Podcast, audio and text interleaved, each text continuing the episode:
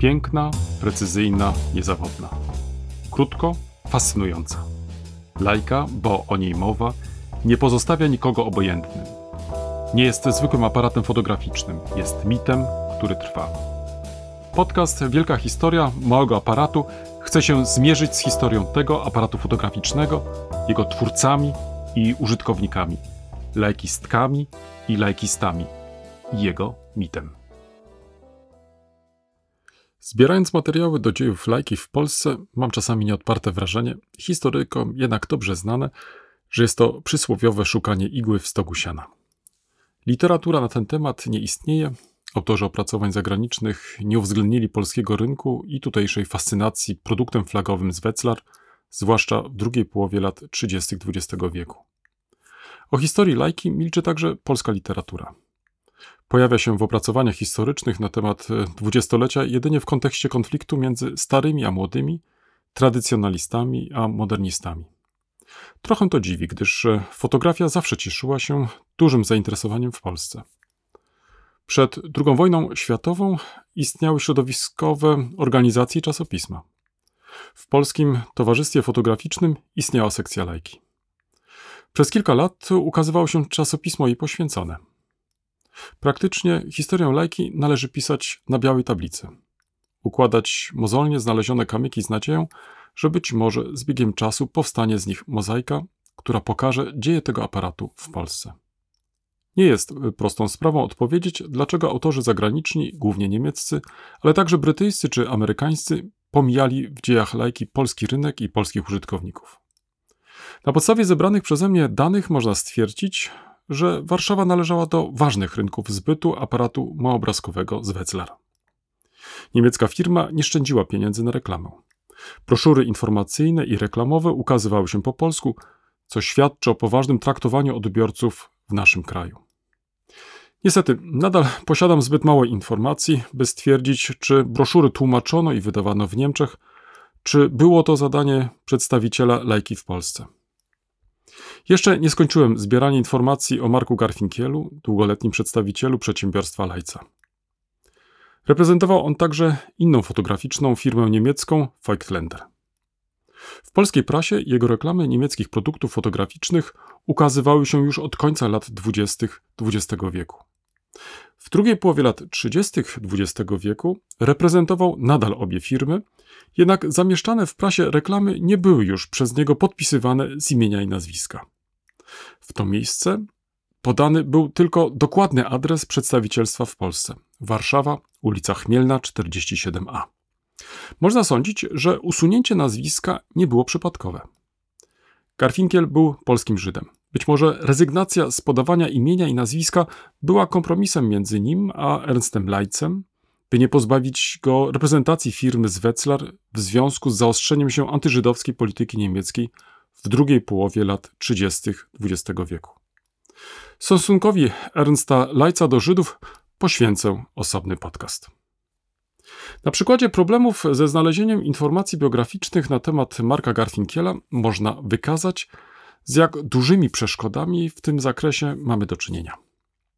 W literaturze przedmiotu postać ta nie pojawia się. Czasopismach fachowych przed 1939 rokiem od czasu do czasu zamieszczano jego zdjęcie czy krótkie informacje.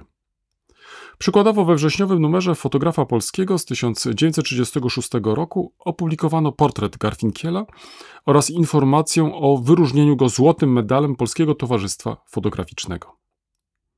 Przyznanie lauru uzasadniono następująco. W trudnych chwilach zawsze pierwszy niósł skuteczną pomoc, kierując się najszerszym sentymentem dla naszej placówki. Prezes pan inżynier Marian Dederko, wręczając medal panu Garfinkielowi, podniósł jego zasługi dla PTF, które jednają mu wdzięczność wszystkich członków. Koniec cytatu. Natomiast w lutowym wydaniu z 1939 roku tego samego miesięcznika informowano, że Marek Garfinkiel otrzymał Złoty Krzyż Zasługi za, cytat, zasługi na polu fotografii. Wysokim odznaczeniem uhonorowano poza nim także znanych polskich fotografów, jak na przykład Tadeusza Cypriana, Mariana Dederko, Józefa Świtkowskiego, Stanisława Turskiego, Tadeusza Wańskiego czy Jerzego Stalony Dobrzańskiego. Sytuacja ta zmusza, ale też zachęca do poszerzenia kwerendy. Być może w zespole Prezydium Rady Ministrów w Archiwum Akt Nowych w Warszawie znajduje się uzasadnienie przyznania Markowi Garfinkielowi wysokiego odznaczenia państwowego. Podawano przy takiej okazji podstawowe dane biograficzne i zasługi kandydata. W tej placówce przechowywana jest teczka osobowa jego żony, Felicji z domu Kaszer. Udało się ustalić, informacje te wymagają jeszcze weryfikacji, że wraz z synem Ryszardem przeżyła wojnę po tzw. Tak stronie aryjskiej. Marek Garfinkel uznany był za zaginionego od jesieni 1939 roku. W czasie wojny używała nazwiska Helena Rusiecka. W 1947 roku albo w 1948 roku wyemigrowała do Paragwaju. Zmarła 15 grudnia 1992 roku i została pochowana w Warszawie na cmentarzu żydowskim przy ulicy Okopowej. W tym miejscu dziękuję Piotrowi Lisowi za pomoc w ustaleniu tych danych. Odmiennie los małżeństwa Garfinkielów przedstawiono w publikacji Die Geschichte in die eigenen Hände nehmen 100 Jahre Zimmerwalder Konferenz 1915-2015 Brać historię we własne ręce, stulecie konferencji w Zimmerwaldzie 1915-2015, którą poświęcono m.in. siostrze żony Marka Garfinkiela, Leoni Kasher. Autorzy publikacji stwierdzili, że wszystkie trzy siostry Leoni Kasher były aktywne politycznie w ruchu komunistycznym. Felicja urodziła się w Warszawie w 1896 roku. Po I wojnie światowej włączyła się w Warszawie aktywnie do ruchu komunistycznego. Jej rodzeństwo opuściło następnie kraj, tylko Felicja pozostała w stolicy. Po wybuchu wojny i zajęciu Warszawy przez niemieckie wojska w 1939 roku aresztowano Marka Garfinkiela, następnie poddano go torturom i stracono. Felicja z dwiema córkami, Hanką i Inką, przeprowadziła się jesienią 1940 roku do warszawskiego getta. Felicja z dwiema córkami, Hanką i Inką, przeprowadziła się jesienią 1940 roku do warszawskiego getta. Hankę wkrótce zamordowano. Felicja postanowiła przyłączyć się do podziemia i przybrała nowe nazwisko Helena Rusiecka. Miała pomagać w ucieczce z getta. Jej drugą córkę, Inkę, deportowano do obozu koncentracyjnego w Treblince, gdzie została zamordowana. Felicja uczestniczyła aktywnie w powstaniu w getcie w kwietniu, maju 1943 roku. Jej dalsze losy nie są w tej publikacji podane szczegółowo. Napisano, że w 1955 roku przebywała krótko w Moskwie, by opiekować się ciężko chorą siostrą Leonią. W 1968 roku wystąpiła z PZPR na znak protestu przeciwko kampanii antysemickiej. W publikacji zamieszczono jej niedatowane zdjęcie w dużym formacie. Spogląda na nas młoda kobieta ubrana w płaszcz z futrzanym kołnierzem. Na palcu jednej ręki ma pierścionek. Zdjęcia nie wykonano w studiu fotograficznym, to raczej amatorskie dzieło. W tle widać kawałek materiału jako tło, który rozwieszono dość niestarannie.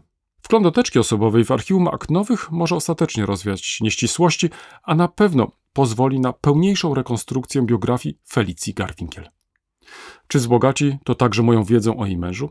Wkrótce się przekonam. Brak Polski w dziejach lajki przedstawianych w publikacjach zagranicznych zwraca uwagę na jeszcze inny problem. Może się on wiązać także ze szczupłością informacji w samej literaturze polskiej. Druga wojna światowa i jej skutki położyły kres polskiemu rynkowi lajki.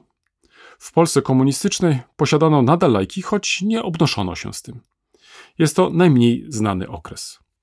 W publikowanych wywiadach fotografów polskich czynnych od drugiej połowy lat 40. i w latach 50. XX wieku lajka nie pojawia się. Jej miejsce zajęły aparaty radzieckie, różne odmiany podrobionej lajki i japońskie.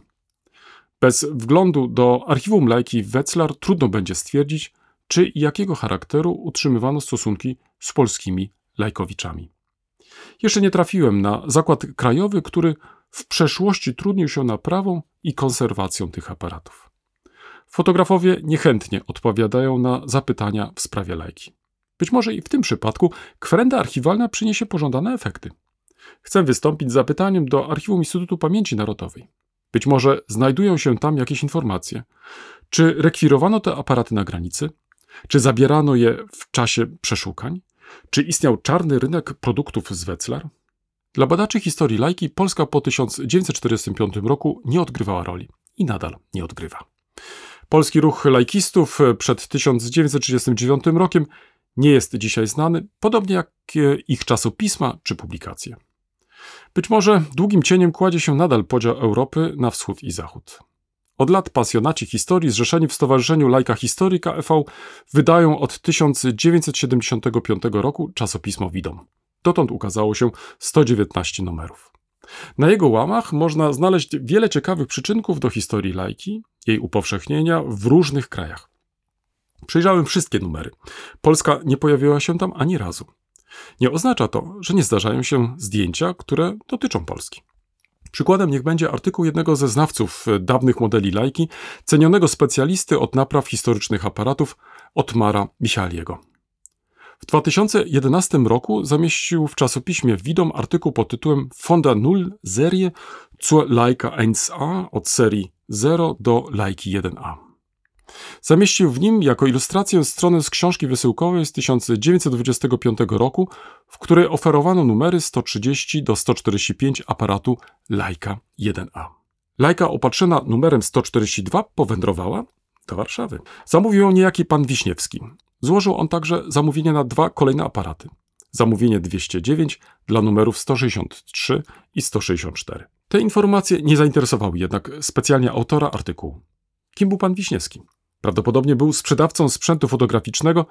Dla celów prywatnych raczej nie kupowano przecież kilku tych samych aparatów. Ten wczesny przykład zakupów Wetzlar pokazuje, że nad Wisłą interesowano się nowinkami fotograficznymi. W polskim środowisku fotograficznym były też osoby gotowe zaryzykować spore pieniądze na zakup nowości. Pominięcie takich wątków w tym artykule potwierdza, że Warszawa nadal jest wielu historykom fotografii obca, także historykom lajki.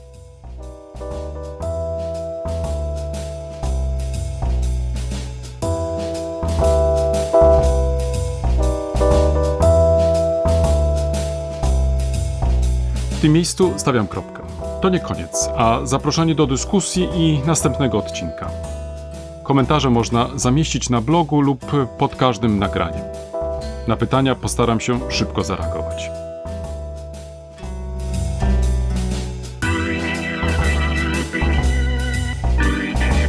Dziękuję za uwagę i do usłyszenia.